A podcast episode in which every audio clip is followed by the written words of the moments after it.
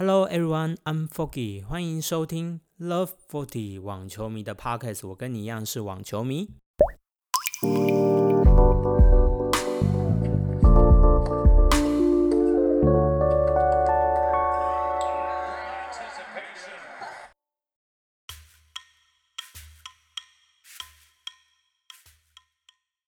各位网球迷，大家好，Bonjour。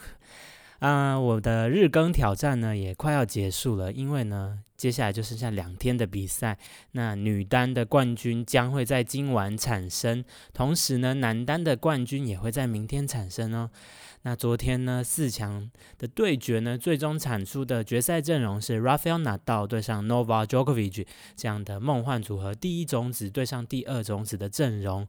那在签表一开始的时候，就是大家就预期说乔纳会走到对。觉得最后尾端，那会不会有新生代挑战他们呢？那可惜今年呢，还是没有任何一个新生代能够突破乔纳的这个关卡哦。那美网夺冠的 team 呢，也提早在八强就出局了。那击败 team 的 Strasman 呢，也没有能够在。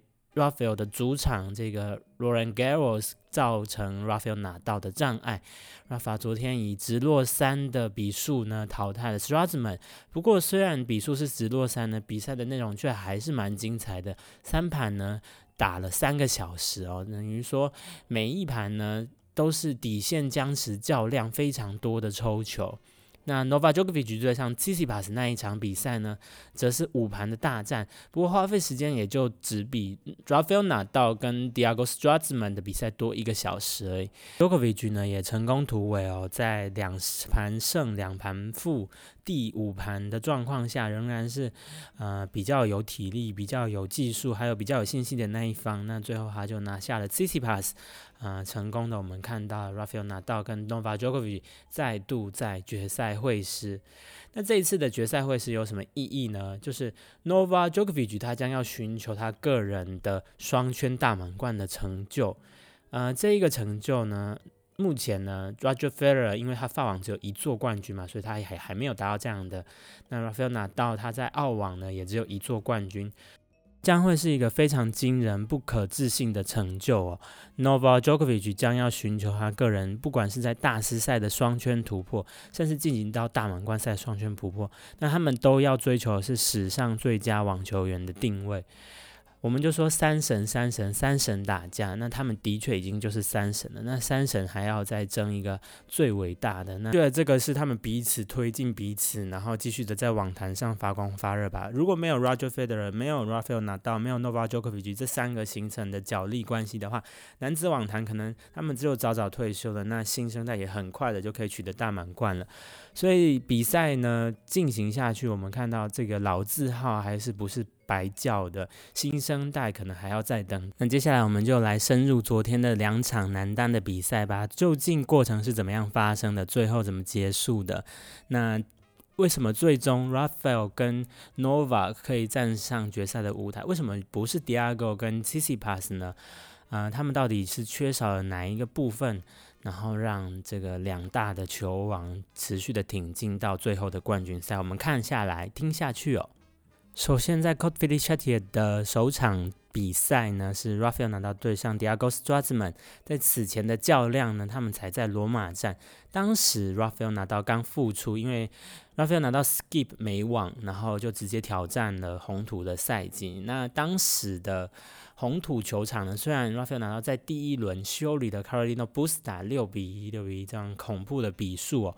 不过在第二盘的时候，感觉 Rafa 那时候还没有调整过来，他整个状态，他的抽球不够有侵略性，然后在各种技术的方式呢，还没有修炼到一个更更为完美的地步。那 s t r a z m a n 在那一场打出了他的神之状态，当时呢，Diego s t r a z m a n 是以直落二淘汰了红土的土地公。那转战到了法网呢，我们可以说到可能在法网这边土场上有。拿到专属的 buffer，可能法王加成，呃，拿到在这片红土场上的胜率，在此前的比赛就已经是九十八胜二败。那他在这一场的较量当中呢，他一直是领先优势的那一方。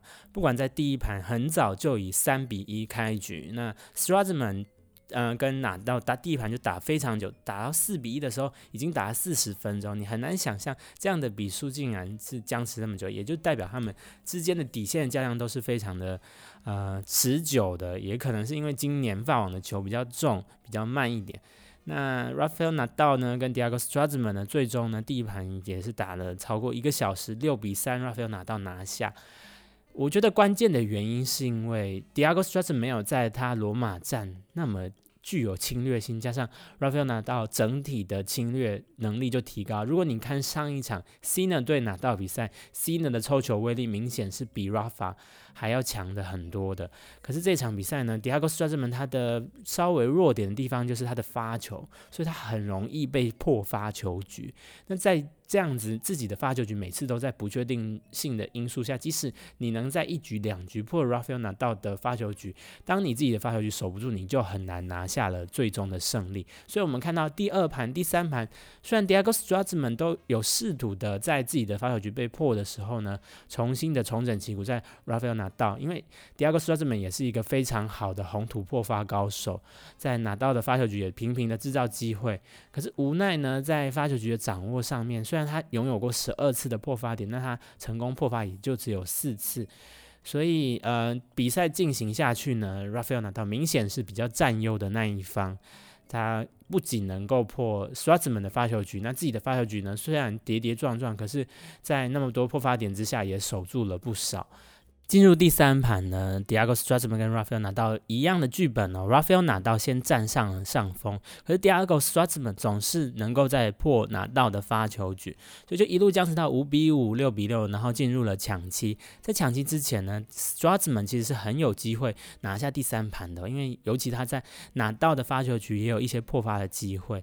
那但是呢，抢七的局面呢却是一面倒。那为什么会一面倒呢？原因是 s t r a z m a n 开始产生了一些简单的失误，尤其是他在进攻优势的时候，他来到网前，比如说一个扣杀，他竟然会扣到场外去，那就代表说在大满贯这种经验的部分呢，刷子们可能比上。拿到自然是还有稍显不足，虽然他也已经二十八、二十九岁，也比过很多场比赛了。那最终呢，红土土地公七比零哦，在那个抢七没有给刷子们任何的机会，小巨人就被淘汰回家了。那树蛙呢，就今年的法网之旅就结束了。不过还是要很恭喜树蛙，今年在红土赛季打出了一波攻势，也帮助他的世界排名创造了他生涯的新高，已经进到前十位。目前呢，新新高排名是第八位，应该也是确定说下周的世界排名就到第八了。那另外一位也是新进到前十的呢，是 Andrew Rublev，他将要成为世界排名第十的选手。那被挤出的包括蒙菲斯跟 Shakubov 这位两位哦，呃，Shakubov 尤其是才刚进入前十，那因为分数比数太接近了，那。Diego s t r a z m a n 在这样的宏图的表现上呢，让他抢进了前八的名次，也对他今年在伦敦的年终赛有很大的保持的机会，因为他领先的分数还比后面的几个人。还多了不少，所以法网四强这样的成绩，对于 Stratman 来说，应该是值得骄傲跟肯定的。尤其是在路上又打败了 Dominic Team 这个小王子。那我们恭喜 Diego Stratman，也 looking forward to Rafael 拿到在决赛的比赛。他目前已经在这个罗兰高地呢，创造了九十九胜二败，胜率超过九成八的恐怖胜率哦。如果他再下一城的话，将会是完美的一百胜。二负，同时是他第十三座大满贯赛的冠军，而且还可以追平 Roger Federer 二十座最多大满贯赛的记录。那我们就引颈期盼啦，因为在两天后、一天后的这个男单决赛呢，它将会是一个再度创造历史记录的一场比赛。一定会是非常精彩的。我觉得 Novak Djokovic 跟 Rafael Nadal 他们一个深知对方的威力，另外一个是红土场上稳定的存在。最后就是看谁当天的发挥更好，那可能谁就会是冠军了。f o g y 我本人在 Day One，如果你有去听我们第一集那个签表分析的时候，我是分析说，最后的冠军可能是 Dominic Thiem 跟 Novak Djokovic 上演争最后决赛的戏嘛。我那时候看好 Thiem 在今年可以突破拿到的威力的关卡。不过最终呢 f o g y 我猜对了一半，因为另外一个人呢，Novak Djokovic 他的确是顺利的挺进了冠军赛。那他是怎么击败 Tsitsipas 的呢？其实 Nova Djokovic 在整场的比赛呢，我感觉他的球商或是他的抽球的呃调动的自如能力哦，都是明显上信心会比较多。那 Tsitsipas 呢，他有点像是一个 fighter，努力的争取有没有可能扳平逆转的机会。那 Jokovic 在跟 c c i p a s 比赛之前呢，他们的战绩其实是非常接近的，三胜二败 Jokovic 稍微领先一点。那 c c i p a s 也在年终赛击败过 Jokovic，封王过，所以这场比赛其实。开打前，我是觉得可能会蛮焦灼的。那比赛的内容呢，的确是五盘大战。不过我总是感觉 Djokovic 他呢掌握了蛮大的信心，不管是在第三盘或第四盘，即使后来都是由 c c p a s 拿下了，Djokovic 他在一定程度上他都是那个领先的那个人。只是呢，在几个关键的关键分呢，被 c c p a s 拿下来，所以 c c p a s 这位希腊男神呢。撑到了第五局，那我觉得这也是小将一个很好的试炼。他们在二零一九、二零二零年不断的挑战拿到，比如说美网梅德维夫给拿到，在美网也是五盘的大战考验。那在今年的法网 c c p a s 也是给 Jokovic 五盘大战。他们每次一经历一经历各种五盘，越来越接近，越来越接近，会不会？在二零二零、二零二一两个年份呢，就突破了这个关卡，顺利的拿下大满贯赛。尤其今年的美网呢，Team 还是没有遭遇到 Rafael 拿到、Novak Djokovic、Roger Federer 的太强力的挑战哦。那真正的试炼就是要打败 Big Three 的这样的状态下，尤其我们看今年的法网，最终的决战又是两位巨头，那新生代有没有机会？现在已经逼到五盘，那是不是下一次可以？突破它，打败这个巨头，夺得大满贯，这将会是一个我们可以去持续发展在二零二一的网坛上可以追求的事情哦。那 n o v a j o k o v i c 呢，最终呢是以五盘的比数呢击败了 c c p a s 那 c c p a s 最后在第五盘的时候，有点是他的油槽没了，汽油也空了，最后力气放尽的状况下呢 n o v a j o k o v i c 五盘。赢得了这场比赛。那我们最后的男单阵容，我已经一再一再的讲到，将会是乔纳的对决，你必须要去收看，因为乔纳，我们也是看一场比赛少一场比赛。虽然他们都还正值一个非常巅峰的状态下，可是，呃，毕竟年纪哦也跨越三十大关，越来越来越来，我们可以期待新生代，像今年的。多少位新生代已经慢慢的崛起，有很多呃 PTT 版上的网球迷喜欢的瓦斯桶啊，或是说 c n a 等等的女单的部分，今年的决赛就是一个新生代的对决，所以嗯，看一场少一场，我们就要再把握这个二零二零年有法国网球公开赛机会看下去比赛啦。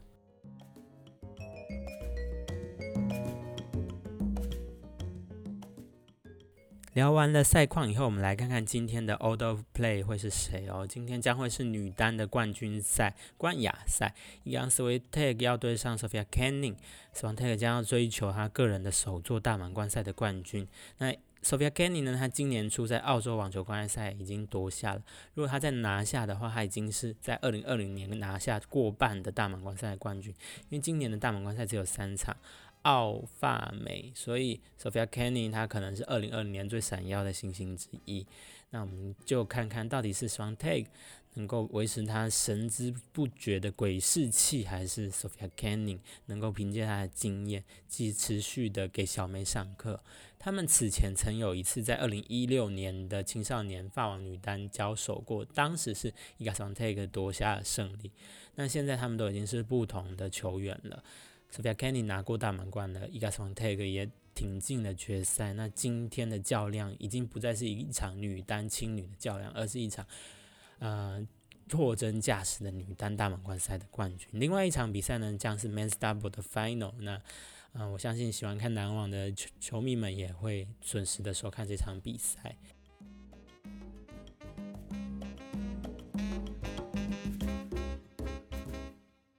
今天的红土高手介绍呢，我们要介绍的是 Anna Ivanovic，她是世界网坛非常著名的塞尔维亚的职业网球运动员，世界排名最高，单打第一，并拥有一座大满贯法国网球公开赛。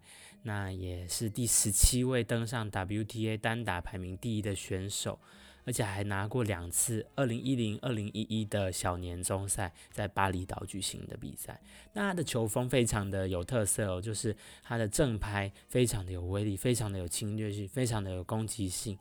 那他的正拍的机动性非常的高，常常打出一些制胜球、近身压迫、大对角的横扫，还有一些 inside out。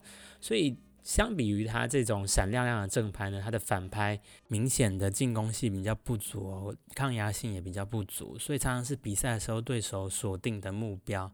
他的球路大部分就是勾向对角或是一些单手的切球，那变线呢、攻击呢、主动攻击是在比赛当中比较少见的。那伊凡诺维奇呢？他的生涯一共斩获了十五座 WTA 的冠军，还三度打进过大满贯赛的决赛，包括了一次法网的亚军、一次法网的冠军，还有一次澳网的亚军。所以他的职业生涯也算是很圆满，拿过世界第一，也拿过呃大满贯赛的冠军，是可以被记住的名字。他呢，生于呢南斯拉夫的塞尔维亚，所以小时候他等于说是在一个战火时期。那当时北大西洋公约组织轰炸塞尔维亚期间呢，他就提到说，他跟可能五岁就认识的 n o v a Djokovic，就是要在那个缺乏设施的网球的贝尔格勒，他们塞尔维亚的首都呢，在废弃的游泳池里面打网球比赛。二零零四年以后，他拿到了温布顿网球公开赛青少年组的亚军以后呢，当年他也在世界排名闯进了一百名。二零零五年就斩获了首座 WTA 的冠军，在澳洲的坎培拉。那他在当年呢，世界排名就已经窜升到十六哦。二零零六年，他已经生涯的一个大突破了。那在北美赛季中打得非常的好，在比如说在 Rogers Cup 呢，他击败了辛吉斯啊、杨科维奇啊、玛利亚沙波娃那等等这样的名将。虽然他当年在美网第三轮输给了小威廉斯，不过他的北美的赛季就是非常的突破。当年呢，他的世界排名呢也结束在第十四。那二零零七年，他首度进入了大满贯赛的决赛。首先呢，他在法国网球公开赛前三轮仅输九局，很像我们今年的 Swiatek 打得非常的强势。那他在八强击败了 k u n i s o v a 四强呢正六比二、六比一横扫了沙坡瓦，进到决赛。只是当年决赛呢，他不敌了世界第一三届法网的单打冠军 Justin Henning。那温网呢，他也。挺进了八强，更到了四强，只是输给最后的冠军小维大维廉斯。